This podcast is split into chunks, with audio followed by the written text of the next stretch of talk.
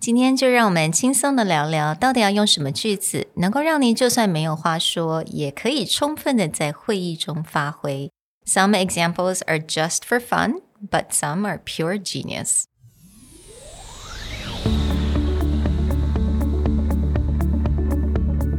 Hello，欢迎来到 Executive Plus 主管与沟通力的 Podcast。I'm Sherry, an educator, certified coach, and style enthusiast.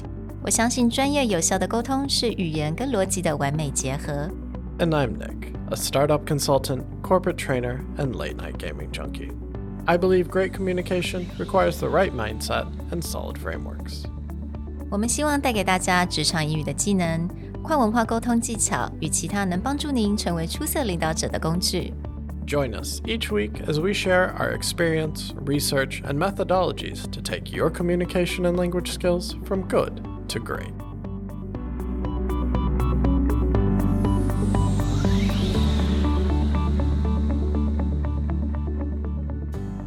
Hey, everybody.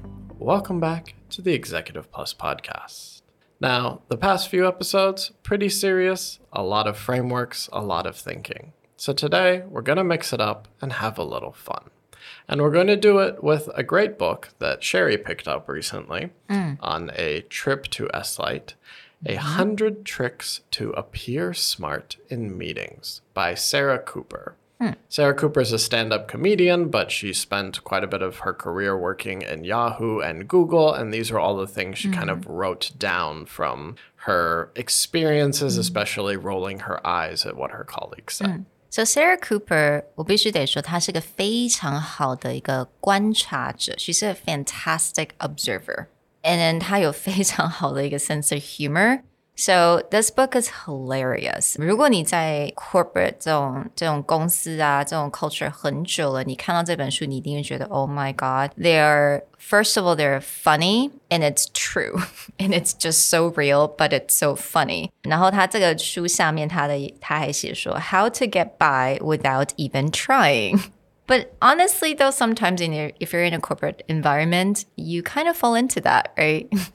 Yeah, and what we want to share with you today is mm. Sherry and I went through the book, kind of picked out the things that grabbed us. Yeah. Some of them are just funny, especially when you see your coworkers use them over and over again. Mm. And again, you get that eye roll moment.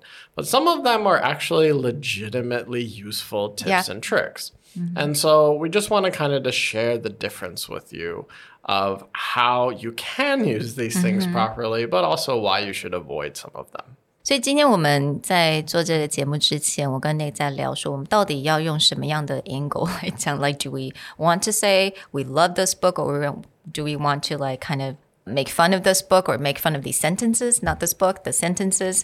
But actually, we just there's some of them just really fun that we have to share, and some of them is like completely, absolutely true that happened in a workplace. So I guess I'll start. One of the sentences that I love that I think it's been used a lot in meetings is let's take a step back.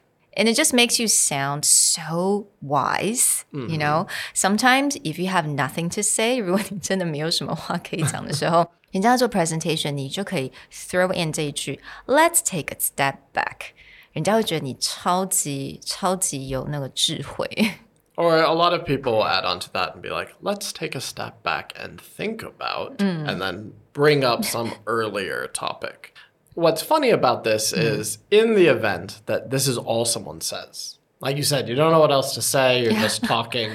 Then it comes out. Mm. Then once a person says that a few times in a meeting, you're like, mm. but this is actually quite a legitimate thing to do. That if yeah. you notice something is going off of track, we talk a lot about clarification in our podcast. So it's like if something is going off track or it's really becoming unclear the more someone talks, mm-hmm. then it's a great thing to just be like, okay, can we step back for a second? Let's take a step back and think about this. Mm. And here's another one that I heard a lot in meetings is how are we doing on time? How are we doing on time? Again，如果你是那个你觉得这个 meeting 该结束了，you should move on，大家应该要离开，然后让我们再去做我们该做的事情的时候，你可以把这句放进去。How are we doing on time? You don't have to say oh, you know, I think this is meeting's too long. I mean, 这样可能会有点 impolite, but you just say how we're doing on time. And everyone can kind of get the idea of, oh, okay, yeah, maybe, uh, maybe we should wrap it up. Or you'll also see people use this in a context of like, I'm so excited. Like, oh, I mm. really want to talk more about this, but how are we doing on time? Mm. This gets used quite a bit, and it's just more, again, we talk tone. Like, if someone's like, oh, how are we doing on time? This mm. is kind of a let's get out of here ah, yeah. situations. But if you're like, mm-hmm. oh, how are we doing on time? Because I really want to talk about uh. this kind of thing. Yeah, absolutely. The tone is very important. And that goes back to our first episode. Right. Next, what I want to talk about, 我接下来想讲的是有一点 it's kind of silly, but this it's is just dumb. it's dumb. But people do it all the Yes, time. exactly. Es- Especially 那种 higher up 的一些老板级的，你 you you hear this a lot. And okay, one of the things that Nick often used though, it is what it is. But I never say it in English, actually. I always say it in Chinese. What do you say in 这是 Chinese? 这样啊。 Okay, every time I, you know, when I complain to him, like if it's something that's not going well, Nick would just go, "It is what it is." Yeah. It is what it is. And in a book, 还有其他句子, for example, we need to be smart about this. Yeah. People like to say that, and it is very much, it's just a filler. Yeah. Like, there's nothing, and just be like, we need to be smart Like- about making good decisions. be like, yes, that is very true. Yeah, exactly. And also, along that line, we have to choose the right choice. That's so stupid. So you'll see a lot of people who don't have something to say use these as fillers because they want to put their two cents Yeah. in. They want to seem like they're a really good manager or someone that has thoughts. And there's a lot. The last one, let's deal only in facts and opinions. Yeah, which is let's deal with everything. Or someone will just be like, just give me the facts. Oh yeah, that's. I, I actually hear that from movies. Yeah. quite a lot. Especially like the police be like, Mm. I don't know what you think, give me the facts. Now, there's some merit to that where if you listen to our previous episode, we talked about high context and low context culture. For low context culture, they just want the information. Like, Mm. just give me the facts. Or sometimes you'll hear people say, okay, I don't have a lot of time, just give me the facts. Yeah. Okay, here's the next one that I love and can basically use that in any kind of presentation is go back one slide. And especially sometimes if you weren't listening, if you actually was daydreaming about something else, 然后你完全没有听到他刚刚讲什么, just say that. Go back one slide. And sound concerned, you know, sound like you, you're thinking about something. Yeah. Or a lot of people will use this if, let's say, they're in the meeting, they're kind of spaced out, and then the boss will ask them a question. Yeah. Be like, what did you think about that? Then they'll just look at the presenter and be like, um, could you go back like two slides? There was something I wanted to see. And Yes. they're using that moment to be like, I don't know what's been happening.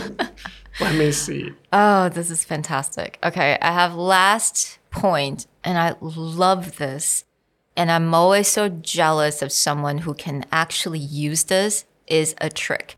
When someone mentioned a large number, when I say large number, because it's a million or like few thousands or even like hundreds of thousands, like large numbers. Put it in terms of a city or a country. I love this because I'm never able to do that, but when I hear it, it just sounds so fun. And I have an example. I was watching Conan O'Brien's, it was actually his podcast. But he has a YouTube video, so 我会把这个 YouTube 的 link 放在讲义当中，大家可以去看。他其中他有个 assistant 叫做 David，那 David 就帮这个 Conan O'Brien 就是去做了一个 TikTok channel。我们 obviously Conan, I don't know how old Conan is. Got to be in his 50s, maybe 60s Okay. at this point. He always described himself as a dinosaur because he just doesn't understand TikTok.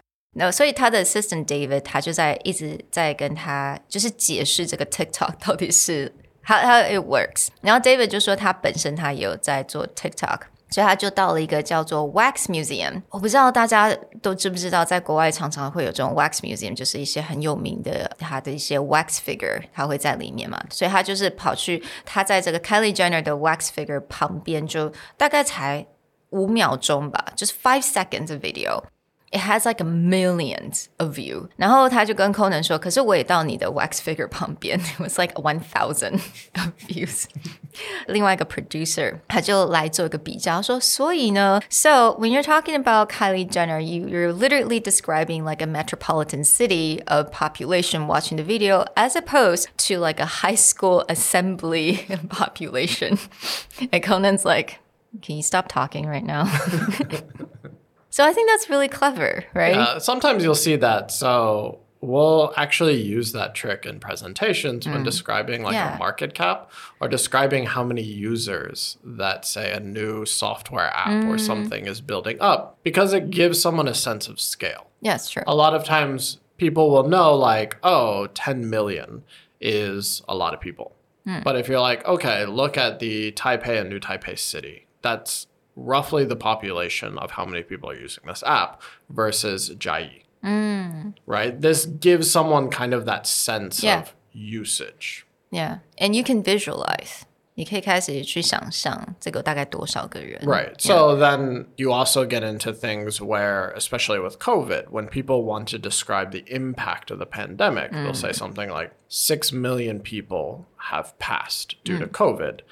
That would be like New Taipei City disappearing overnight. Mm. And it gives someone a very visceral sense Yeah. of that loss. And so you can use this trick very effectively, but then there are people, again, who overuse it. Definitely don't overuse anything, but I think occasionally if you drop this in, oh my god, you just sound like a genius.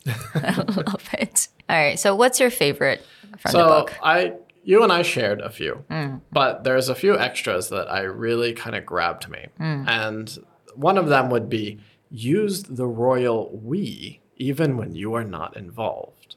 You'll notice a lot of times, and actually. I won't lie, as a consultant, I do this very often. when I'm working with a client in the project, then I'll start using we. Like, we ah. need to do this, you know, our mm. customers in order to see.